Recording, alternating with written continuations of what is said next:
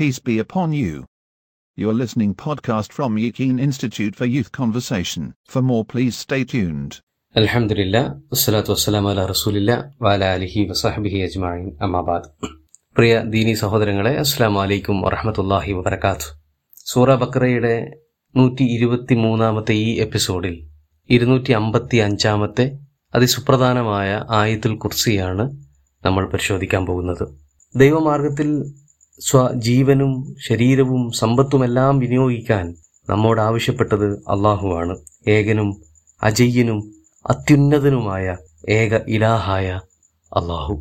നമ്മൾ ഒരാളുടെ കൽപ്പനകൾക്കും ആജ്ഞാനുനിർദ്ദേശങ്ങൾക്കുമെല്ലാം മുന്തിയ പരിഗണനയും പ്രാധാന്യവും നൽകുന്നത് എപ്പോഴാണ്? അത് ആ കൽപ്പിക്കുന്ന വ്യക്തിയോട് അല്ലെങ്കിൽ ആ ശക്തിയോട് നമുക്കുള്ള മതിപ്പ് എത്രത്തോളം ഉണ്ട് എന്നതിനെ ആശ്രയിച്ചായിരിക്കും. ഒരാളോട് നമുക്ക് മതിപ്പുണ്ടാകുന്നത് എപ്പോഴാണ്? അയാളുടെ മഹത്വവും വലുപ്പവും ആഭിജാത്യവുമൊക്കെ നാം തിരിച്ചറിയുന്ന വേളയിലാണ് നമുക്ക് അയാളോട് മതിപ്പുണ്ടാകുന്നത്. ഒറ്റവാക്കി പറഞ്ഞാൽ, അയാളെ നാം നന്നായി അറിയുകയും മനസ്സിലാക്കുകയും ചെയ്യുമ്പോഴാണ് നമ്മളിൽ മതിപ്പ് രൂപപ്പെടുന്നത്. സർവജ്ഞാനങ്ങളെയും പരിപൂർണമാക്കുന്ന ജ്ഞാനമാണ് അള്ളാഹുവിനെ കുറിച്ചുള്ള ജ്ഞാനം. അൽ ഇൽമു ഇൽമും ബില്ലാഹ്. നാഥനെക്കുറിച്ചുള്ള അറിവും അതിനായുള്ള പരിശ്രമങ്ങളും കൂടിച്ചേരുമ്പോൾ മാത്രമേ ഏതൊരറിവും അർത്ഥവത്തായി തീരുകയുള്ളൂ. എന്നാൽ ഇത്രമേൽ അനിവാര്യമായ ഒരു അറിവ് നമുക്ക് ലഭ്യമാകുന്നത് അതും അള്ളാഹുവിൽ നിന്ന് മാത്രമാണ് എന്നതാണ് മറ്റൊരു പരമാർത്ഥം.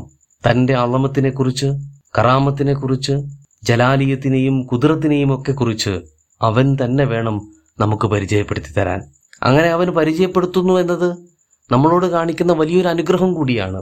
കാരണം പലപ്പോഴും നമ്മൾ നമ്മുടെ ജീവിതത്തിൽ തന്നെ കണ്ടുവരുന്നൊരു യാഥാർത്ഥ്യമാണ്, പലരുടെയും മഹത്വവും വലുപ്പവും മനസ്സിലാകാൻ വൈകുന്നത് കൊണ്ടോ അല്ലെങ്കിൽ ഒരിക്കലും മനസ്സിലാകാതെ പോകുന്നത് കൊണ്ടോ നാം അവരെ അവമതിക്കുകയും നിസ്സാരവൽക്കരിക്കുകയും ചെയ്തു പോകാറുണ്ട്. എന്നാൽ അള്ളാഹുവിൻ്റെ കാര്യത്തിൽ അത്തരമൊരു അബദ്ധം ഒരിക്കലും സംഭവിച്ചുകൂടാ. ആ രീതിയിൽ നോക്കുമ്പോൾ അള്ളാഹു നമ്മുടെ ഇന്ദ്രിയങ്ങൾക്കും ബോധന ശേഷിക്കുമെല്ലാം വഴങ്ങും വിധം അവനെ തന്നെ പരിചയപ്പെടുത്തി തരികയാണ്. ഇതെന്തുമാത്രം വലിയൊരു അനുഗ്രഹമാണെന്ന് ഇരുന്നാലോചിച്ചാൽ മനസ്സിലാകും. അക്കൂട്ടത്തിൽ വളരെ നോട്ടബിളായിട്ടുള്ള, വളരെ പ്രാധാന്യമർഹിക്കുന്ന ഒരു ആയത്താണ് ഇന്ന് നമ്മൾ ഈ കൈകാര്യം ചെയ്യുന്ന 255 ആയത്ത്. ഈ ആയത്ത് ആയത്തുൽ കുർസിയ് എന്ന പേരിലാണ് അറിയപ്പെടുന്നത്. ഖുർആനിലെ സകല ആയത്തുകളുടെയും വിന്യാസക്രമം നിരീക്ഷിച്ചാൽ നമുക്ക് മനസ്സിലാക്കാവുന്ന ഒരു കാര്യമുണ്ട്. 3 വിഷയങ്ങളുടെ കൃത്യമായ സംയോജനം എല്ലാ ഭാഗങ്ങളിലും നിറഞ്ഞു നിൽക്കുന്നത് കാണാം. അതിലൊന്നാമത്തേത് തൗഹീദ് അഥവാ അള്ളാഹുവിൻ്റെ ഏകത്വ ദർശനമാണ്. അതും അതിനോടനുബന്ധമായിട്ടുള്ള മറ്റനിവാര്യ തത്വങ്ങളുമെല്ലാം തന്നെ ഖുർആനിക പ്രമേയങ്ങളുടെ കേന്ദ്രബിന്ദുവാണ്. രണ്ടാമതൊരു കാര്യം അഹ്കാമുകളാണ് അഥവാ തൗഹീദ് അംഗീകരിക്കുന്ന ഒരാളിൽ നിന്നും സ്വാഭാവികമായും താൽപ്പര്യപ്പെടുന്ന ജീവിതനിഷ്ഠയുടെ ഉറപ്പുവരുത്തലാണ് ഈ അഹ്കാമുകൾ കൊണ്ടുദ്ദേശിക്കുന്നത്. മൂന്നാമതായി ചരിത്ര വസ്തുതകളുടെ കഥാകഥനവും നമുക്ക് കാണാം. തൗഹീദി ദർശനത്തിൻ്റെ വേരുറപ്പിക്കാൻ പോകുന്ന രീതിയിലുള്ള വിവരണവും ആഖ്യാനവുമൊക്കെ ആയിരിക്കും ഈ പറഞ്ഞ വിഷയങ്ങളിലെല്ലാം നാം കാണുന്നത്.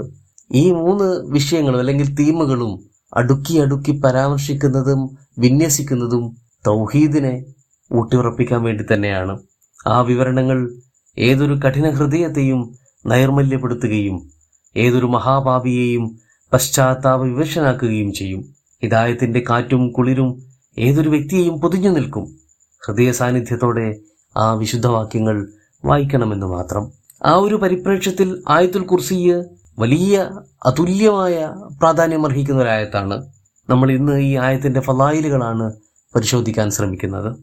അബൂ മുൻദിർ റളിയല്ലാഹു അൻഹു, അദ്ദേഹത്തോട് ഒരിക്കൽ റസൂൽ കരീം സല്ലല്ലാഹു അലൈഹി വസല്ലം ചോദിക്കുകയാണ്, യാ അബൽ മുൻദിർ അതദ്രി അയ്യു ആയ മിൻ കിതാബില്ലാഹി മഅക അഅ്ലം. നിന്റെ കയ്യിലുള്ള കിതാബിൽ ഏറ്റവും അഅ്ലമായ, ഏറ്റവും മഹത്തരമായ ആയത്ത് ഏതാണെന്ന് അറിയാമോ? അദ്ദേഹം ആദ്യമൊന്ന് ശങ്കിച്ചു നിന്നു. താൻ അക്കാര്യത്തിൽ അജ്ഞനാണെന്ന് അദ്ദേഹം പ്രകടിപ്പിക്കാൻ ശ്രമിച്ചു. റസൂൽ ചോദ്യം ആവർത്തിച്ചു. അപ്പോൾ അബൂ മുൻദിർ പറഞ്ഞു, അത് ആയത്തുൽ കുർസിയല്ലേ റസൂലേ എന്ന്. അതിനെ ശരിവെച്ച് റസൂൽ അദ്ദേഹത്തിൻ്റെ നെഞ്ചിൽ തട്ടിക്കൊണ്ട് അഭിനന്ദിക്കുകയുണ്ടായി. എന്താണ് ഖുർആനിലെ ഏറ്റവും മഹത്തരമായ ഒരു ആയത്തായി ഈ ആയത്തിനെ മാറ്റി തീർക്കുന്നത്? ഞാൻ പറഞ്ഞല്ലോ, അള്ളാഹു ജനങ്ങൾക്കായി സ്വയം പരിചയപ്പെടുത്തി കൊടുക്കുകയാണ്.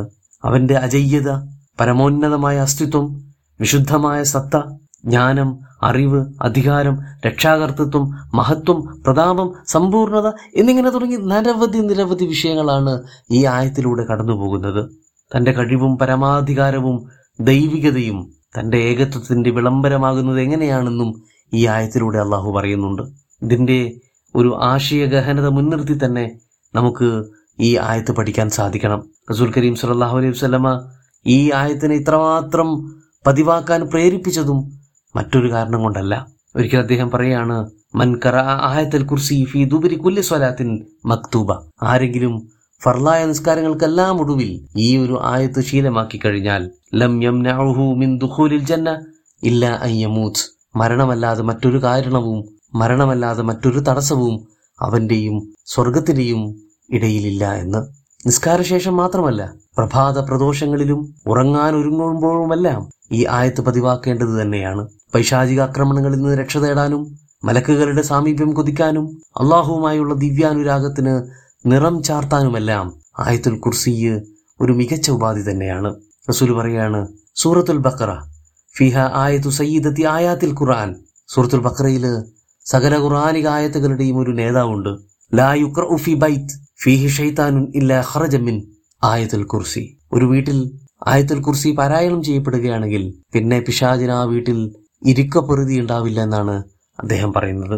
യാത്ര പുറപ്പെടും മുമ്പ് ഈ ആയത്ത് ഓതിയാൽ യാത്രാവസാനം വരെ അള്ളാഹുവിന്റെ സംരക്ഷണം ഉണ്ടാകും. എല്ലാ ദോഷങ്ങളിൽ നിന്നും ക്ലേശങ്ങളിൽ നിന്നും അവനെ രക്ഷിക്കാനായി അനവധി മലക്കുകളെ അള്ളാഹു നിയോഗിക്കും. വീട്ടിൽ പ്രവേശിക്കുമ്പോൾ ഈ ആയത്ത് ശീലമാക്കുകയാണെങ്കിൽ ദാരിദ്ര്യത്തെ അകറ്റിക്കൊണ്ടായിരിക്കും അള്ളാഹു അവനോടുള്ള അലിവ് പ്രകടിപ്പിക്കുന്നത്. അള്ളാഹുവിന്റെ ഇസ്മുൽ ആലം ഈ ആയത്തിൽ ഉൾപ്പെട്ടിട്ടുണ്ട് എന്നതിനാൽ തന്നെ പ്രാർത്ഥനകൾ എളുപ്പം സ്വീകരിക്കപ്പെടാനും ഇത് വഴിയൊരുക്കും എന്നും നമുക്ക് കാണാം. ദുർഘടമായ പ്രതിസന്ധികളിലും വിറക്കപ്പെടുന്ന പ്രതികൂലാവസ്ഥകളിലും യാ ഹൈ യാ ഖയ്യൂം എന്നീ നാമങ്ങൾ പ്രസരിപ്പിക്കുന്ന ആത്മവിശ്വാസത്തിന്റെയും ആത്മധൈര്യത്തിന്റെയും തോത് നമുക്കൊരിക്കലും അളന്നെടുക്കാൻ പോലും സാധ്യമല്ല. റസൂൽ കരീം സല്ലല്ലാഹു അലൈഹി വസല്ലം പറഞ്ഞതായി അനസ് റളിയല്ലാഹു അൻഹുവിൽ നിന്നും റിപ്പോർട്ട് ചെയ്യപ്പെടുന്നുണ്ട്, ആരെങ്കിലും ഫർള് നിസ്കാരശേഷം ആയത്തുൽ കുർസി ശീലമാക്കിയാൽ അടുത്ത നിസ്കാരം വരെ അവന്റെ സംരക്ഷണം അള്ളാഹു ഏറ്റെടുക്കും. പ്രവാചകന്മാർക്കോ സിദ്ദീഖുകൾക്കോ ശുഹദാക്കൾക്കോ അല്ലാതെ മറ്റാർക്കും ഇതൊരിക്കലും ഒഴിവാകാതെ സൂക്ഷിക്കാൻ, പതിവാക്കിക്കൊണ്ട് നടക്കാൻ സാധ്യമല്ല എന്നും അദ്ദേഹം കൂട്ടിച്ചേർക്കുന്നുണ്ട്. ഉറങ്ങാൻ കിടക്കുമ്പോൾ ആയത്തുൽ കുർസി ഓതുന്നത് ശരീരം, കുടുംബം, സമ്പത്ത് തുടങ്ങിയവയ്ക്കെല്ലാം അള്ളാഹുവിന്റെ കാവൽ ലഭിക്കാൻ ഇടയാക്കുന്നതാണ്. മഹാനായ അലി ഇബ്നു അബീ ത്വാലിബ് റളിയല്ലാഹു അൻഹു, അദ്ദേഹത്തിൽ നിന്നും ഇങ്ങനൊരു ഉദ്ധരണി നമുക്ക് കാണാം: ബുദ്ധിയുള്ള ഒരാളും ആയത്തുൽ കുർസി ഓതാതെ കിടന്നുറങ്ങുമെന്ന് ഞാൻ കരുതുന്നില്ല. അതിന്റെ മഹത്വം അറിയുന്ന പക്ഷം അതൊഴിവാക്കാൻ ആർക്കും സാധ്യമല്ല. അർഷിന്റെ കീഴിലെ നിധിയാണതെന്നും എനിക്ക് മുമ്പ് മറ്റാർക്കും ഇതുപോലൊന്നും നൽകപ്പെട്ടിട്ടില്ലെന്നും നബി കരീം സല്ലല്ലാഹു അലൈഹി വസല്ലം പറഞ്ഞിട്ടുണ്ടല്ലോ. ഇതാണ് അലിയുടെ വാചകം. ഇത് ഓതി ഉറങ്ങാൻ കിടക്കുന്ന പക്ഷം ഇഴജന്തുക്കളുടെയോ മറ്റേതെങ്കിലും നാശകാരികളുടെയോ ദ്രോഹങ്ങളില്ലാതെ മലക്കുകൾ നമുക്ക് കാവലിരിക്കുമെന്ന് ഇമാം അബൂ ഹാത്തിം ഉദ്ധരിക്കുന്നുണ്ട്. മനസമാധാനത്തോടെ സ്വസ്ഥമായൊരു ഉറക്കം ആഗ്രഹിക്കുന്നവർക്ക് പോലും ഈ ആയത്ത് ഏറെ ഗുണകരമായിരിക്കും. അതിക്രമികളായ ഭരണാധികാരികളുടെയും മറ്റ് തെമ്മാടികളുടെയും ഒക്കെ ഉപദ്രവം വഹിക്കുന്ന വേളയിലും ഈ ആയത്തൊരു പരിരക്ഷ നമുക്ക് സമ്മാനിക്കും. പറഞ്ഞു വരുന്നത് ഭയം, വിശപ്പ്, ദാരിദ്ര്യം, കഷ്ടതകൾ, പരിക്ഷീണതകൾ തുടങ്ങിയവയൊക്കെയും പ്രതിരോധിക്കാൻ പറ്റിയ ഒരു പെർഫെക്റ്റ് ടൂളാണ് വിശുദ്ധ ഖുർആൻ, വിശേഷിച്ച് ഈ ആയത്തുൽ കുർസി. അതുകൊണ്ട് തന്നെ കുടുംബാംഗങ്ങളും കുട്ടികളുമെല്ലാം ഈ ആയത്ത് പഠിക്കുകയും പതിവാക്കുകയും ചെയ്യുന്നുണ്ട് എന്ന് ഉറപ്പുവരുത്താവുന്നതാണ്. ഈ ആയത്തിന് ഇങ്ങനെ ഒരു സവിശേഷമായ പേര് ലഭിച്ചതിന്റെ പിന്നിലെ കാരണങ്ങളെക്കുറിച്ചും പണ്ഡിതന്മാർ ധാരാളം ചർച്ച ചെയ്തിട്ടുണ്ട്. കുർസി എന്നത് കസേരയ്ക്ക് പറയുന്ന പദമാണ്. എന്നാൽ പ്രത്യേകം പ്രാധാന്യമർഹിക്കുന്ന കസേരകൾക്കും ഇതേ പേര് പറയാം. അങ്ങനെയാകുമ്പോൾ സിംഹാസനങ്ങൾക്കും കുർസി എന്ന് പറയും. സുലൈമാൻ നബിയുടെ സിംഹാസനത്തെക്കുറിച്ച് പരാമർശിക്കുമ്പോൾ സൂറ സ്വാദിൽ അള്ളാഹു കുർസി എന്ന പദം തന്നെയാണ് ഉപയോഗിച്ചിരിക്കുന്നത്. അതേസമയം അള്ളാഹുവിന്റെ സിംഹാസനത്തെക്കുറിച്ച് പരിചയപ്പെടുത്തുന്നിടത്തെല്ലാം അൽ അർഷ് എന്ന പദം ഉപയോഗിച്ചിട്ടുണ്ട്.